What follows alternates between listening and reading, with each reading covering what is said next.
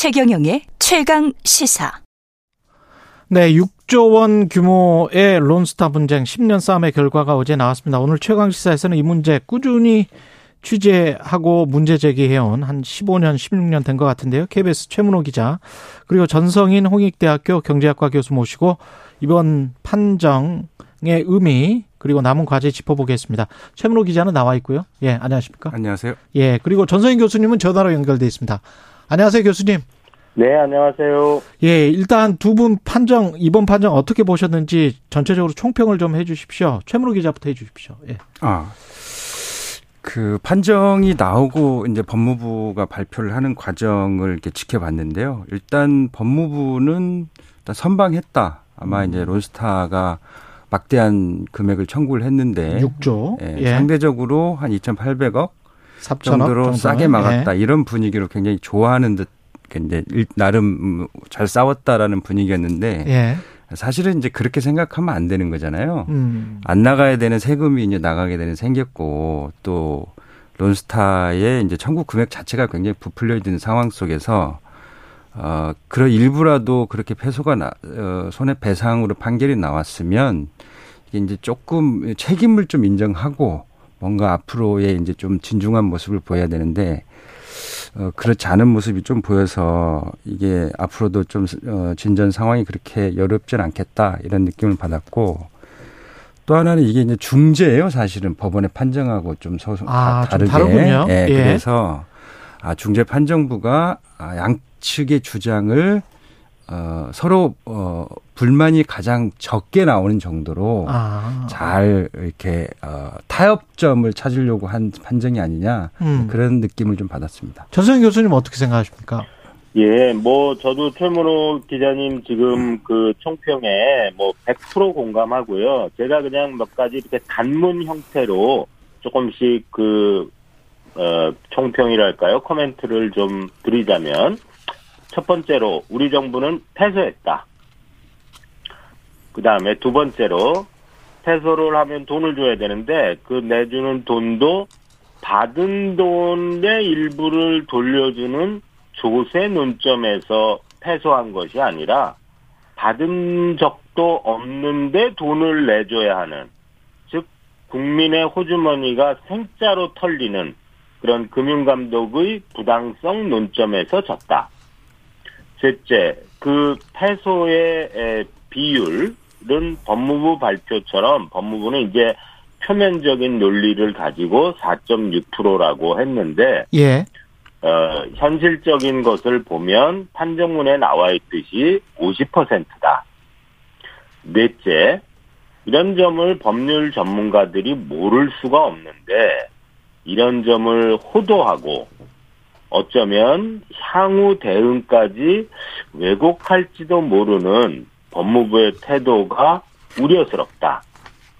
음. 다섯 번째, 이 사건에서 결국 만약에 어, 이게 이제 패소로 굳어진다면 저는 뭐 사실상 굳어졌다고 생각을 하는데요. 예. 그게 금융감독의 부당성 논점에서 졌다면 우리가 해야 되는 건 단기적으로 물론 뭐 관련자 사법 처리하고 재산 환수하고 이런 푸닥거리도 해야 되겠지만 장기적으로 금융 감독을 어떻게 해나가야 할지 음. 이, 이 개방되고 어 국가 간 소송도 난무하는 새로운 사회에서 어떻게 해야 할지 하는 점을 어, 신중하게 고민할 때가 되었다. 이런 정도 생각이 듭니다. 아, 잘 정리를 해주셨는데 한동훈 법무부 장관은 뭐 다시 한번 제기를 해보겠다. 그래서 세금 한 푼이라도 나가는 거는 용납할 수 없다. 이런 말을 했거든요. 이게 진심일까요? 어떻게 보세요? 저는 참 그 뭐 그렇게 생각할 수 있습니다. 예. 아, 그렇 뭐저 그리고 저 국뽕이랄까요 이런 표현에서 애국심이 막 차오르잖아요. 예. 와, 뭐 우리 국민들을 위한 어, 선도자 뭐 이런 생각이 드는데 예. 사실은 그것도 변호사 비용 쓰고 변호사 비용 국민 혈세거든요.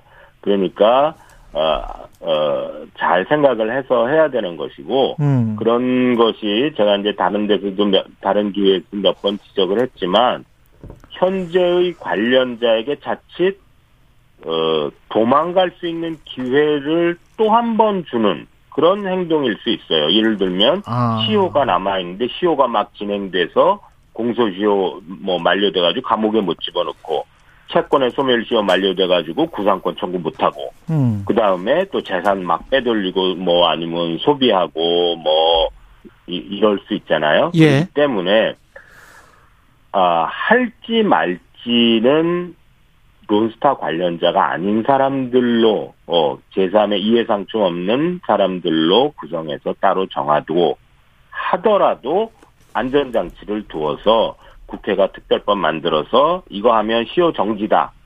그러니까 뭐 나중에 뭐 얼마에 가서 지더라도 어 그때 시효 뭐 어 지났으니까 아뭐 사법 처리 못한다 이런 거 없다. 그 다음에 이 사람들 돈 빼돌릴지 모르니까 현재의 판정문에서 부정한 행위를 해서 국가에 손해를 끼쳤다고 명기된 자들 또는 그것과 관련된 사람들에 대해서는 압류를 건다. 가압류. 그래서 재산 움직이지 못하게 딱 붙들어 매놓고 그리고 어뭐 이의 제기를 하더라도 해야 된다. 저는 그렇게 생각을 합니다. 최문호 기자는 어떻게 보십니까? 지금 제3의 그 관, 제3의 사람들로 해서 소를 제기하더라도 다시 해야 된다라고 말씀하신 게 지금 법무부 장관이 한동훈 장관이 이 사건에 연루돼 있었던 시기가 언제죠? 그게? 어, 2006년에 예. 외환은행 그 매각 비리 의혹이 제기됐을 때 이제 예. 중수부가 대대적으로 어, 수사에 착수했는데 당시에 이제 수사팀의 지원을 증원을 세 명을 명시적으로 했는데 예. 그세 명이 윤석열 현재 대통령, 한동훈 법무장관, 이복현, 이복현 금감원장이 추가로 투입된 사람들입니다. 아. 그런데 이제 그 판결이 어, 사실 아 그 수사가 사실상 실패했다는 평가를 받거든요. 예. 근데 실패 원인이 과연 이제 어 뭐 무능해서 또는 뭔가 수사가 잘 못 돼서 실패한 것인지 아니면 뭔가 다른 이유가 있어서 실패한 것인지 다른 이유라면 뭐 봐주기 수사를 한게 뭐 그런 아니냐? 주장도 좀 제기되고 있어서 예. 예. 그런 부분이라면 어 그때 당시에 그 수사가 제대로 됐었더라면 지금 이런 상황이 없었다는 거죠. 음. 그런 면에 있어서는 현재 대통령이나 어, 법무장관도 자유롭지 못한 당사자 중에 한 명이 아니냐라는 이제 주장이 있는 거죠. 전성인 교수님이 말씀하시는 관련자들은 누굽니까? 그러니까 추경호 경제부총리는 당연히 그때 뭐 은행 제도과장 할 때부터 쭉 관련이 있었던 것이고.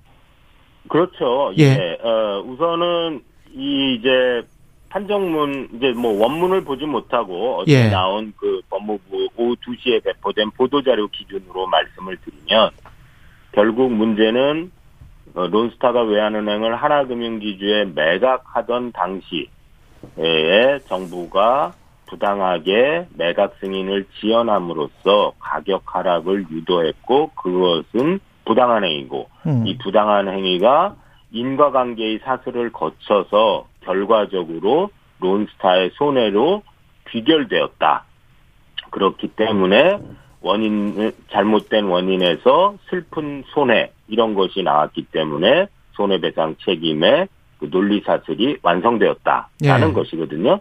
그렇다면 이제 부당한 행위를 한 자는 그, 그 당시 금융감독에 있던, 어, 사람들인데, 이제 구체적으로 보면 계약이 이렇게 변경되면서 1차 계약이 한 번 연장되고 그게 이제 2차 계약으로 맺어질 때 계약가가 떨어지는데 한 5천억 원 정도 아마 정부 저 재판부가 그 점을 손해로 일단 인식을 한 것 같아요. 나중에 이제 배상을 할 때 과실상계하는 건 다지만 일단 손해는 이제 5천억 원, 약 4.3억 불 손해가 났다라는 것인데 그 시기가 2011년 하반기에요. 10월, 11월 막 이럴 때거든요. 예.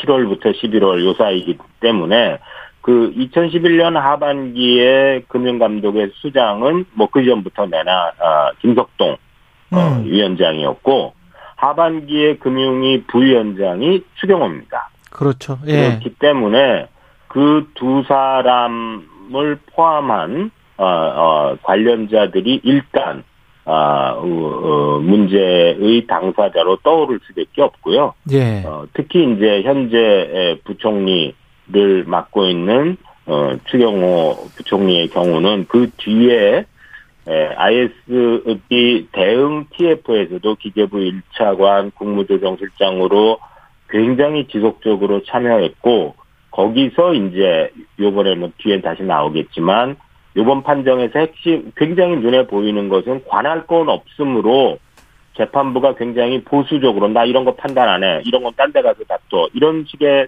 태도를 굉장히 많이 보였거든요. 예. 그러니까 그거를 적극적으로 이용할 수 있는 기회. 즉 론스타는 위법한 투자자니까 이 절차에서 아예 에, 에, 다툴 수 없다라는 점을 이제 얘기를 했어야 되는데 음. 그 얘기를 못 했어요. 그때도 추경호 어, 현 부총리가 여러 가지 형태로 멤버 또는 TF 책임자였기 때문에 김석동 위원장 또 추경호 현재 부총리 이런 분들은 뭐 책임 시비를 정확히 가려야 될 것으로 생각합니다. 혹시 판정문이 나오면 네. 그 판정문이 공개가 되면 2003년부터의 전 과정에서 한국 정부에 누가 어떤 역할을 했고 우리 정부 입장에서 봤을 때는 우리 국민 입장에서 봤을 때는 이 책임이 누군가에게 누구에게 있는 것이고 이거를 좀 아, 아, 가릴 수 있을까요? 그 어, 음. 예, 최문호 기자. 예. 어, 지금 현재 이제 정부가 공개한 사유는 당시에 이제 하나금융의 에, 그 외환은행 인수 승인을 예. 13개월 지연한 것에 대해서 금융당국의 당시 국내 은행법 은행 관련법의 권한 행위에 박 권한에 바뀌다 이렇게 어. 판단을 해, 거기까지만 얘기를 했는데요. 론스타는 그 관련해서 그 주장 하나하고 당시에 이제 론스타와 하나금융의 가격 협상 과정에 방금 얘기했던 김석동 금융위원장 등이 어, 직접 개입했다 이렇게 주장을 하거든요. 근데 그런 쟁점에 대해서는 판정문이 판단을 해야 돼요. 익시드 규정상. 그래서 음. 어, 그때 금융당국이 직접 음, 개입했는지 여부는 판정문에는 있을 것으로 보여지는데 아. 정부가 어제 그거는 얘기는 하지 않았어요. 근데 이제 그 문제가 꽤 중요한 쟁점이 될 수 있습니다. 왜냐하면 직접적으로 어, 정부 당국자들이 불법 행위를 했다라고 익시드가 판정을 했다라면 예. 또 익시드의 판정은 국내법과 동일한 효력을 갖거든요. 아, 그렇습니까? 법률적 구속력을 갖는다고 돼 있거든요. 예. 법약상. 그러면 불법 행위가 있었다라는 게 인정이 되는 거예요. 음. 근데 어 이제 어 그러면 나중에 이제 이 문제에 대한 배상 책임 문제가 그렇겠죠. 아, 교수님이 말씀하신 것처럼 단순히 금융 당국이 권한을 넘어선 행위의 차원이었느냐 아니면 일부 개인이 불법적인 행위에서 비롯된 행, 그 결과이냐 그 문제도 좀 달라지게 되는 거죠. 아, 개인 책임까지 물을 수가 있겠네요. 아까 교수님 말씀하신 대로. 아니, 왜냐하면 예. 결국 정부라는 거는 어떤 의미에서 좀 의인화된 그런 조직이잖아요. 그렇죠. 그러니까 정부가 예. 하는 일은 사실은 정부의 일을 위임받은 사람, 즉 공무원이 하는 것이거든요. 음. 그런데 그리고 그 정부의 일을 통제하는 건 국민의 대표인 국회가 만든 법률, 뭐 법률 또는 뭐 그 위에 하위 규범이 있겠지만 뭐 기본적으로 법률이라고 하면 그렇게 하는 것이죠. 그러면 공무원은 국민의 대표인 국회가 만들어 놓은 법률과 뭐 국제적인 어떤 상식 규범 뭐 이런 거에 의해서 일을 해야 되는데 잘못한 거죠. 그러니까 정부가 잘못했다는 말은 사실은 정부의 위임을 받은 공무원이 잘못한 거예요. 음. 물론 정부를 운영하는 기본 원리인 법률이 이 법률과 저 법률이 상충해서 법률을 잘 따랐지만 결과적으로 남에게 문제를 일으킬 수 있죠. 요번 사건은 그게 아니에요. 은행법에서는 은행법에 어디 저 부당하게 개입하라는 얘기가 국, 국회가 그런 법률을 만들었습니까? 아니잖아요. 예. 그러니까 법률은 제대로 돼 있는데 공무원이 잘못한 거거든요. 음. 그러니까 이때는 개인에게 책임을 물어야죠. 예. 마지막으로 이번 중재 판정이 갖는 의미 두 분 짧게 한 30초씩밖에 안 남았는데 말씀을 좀 해주시기 바랍니다. 전생 교수님부터 말씀하시겠어요?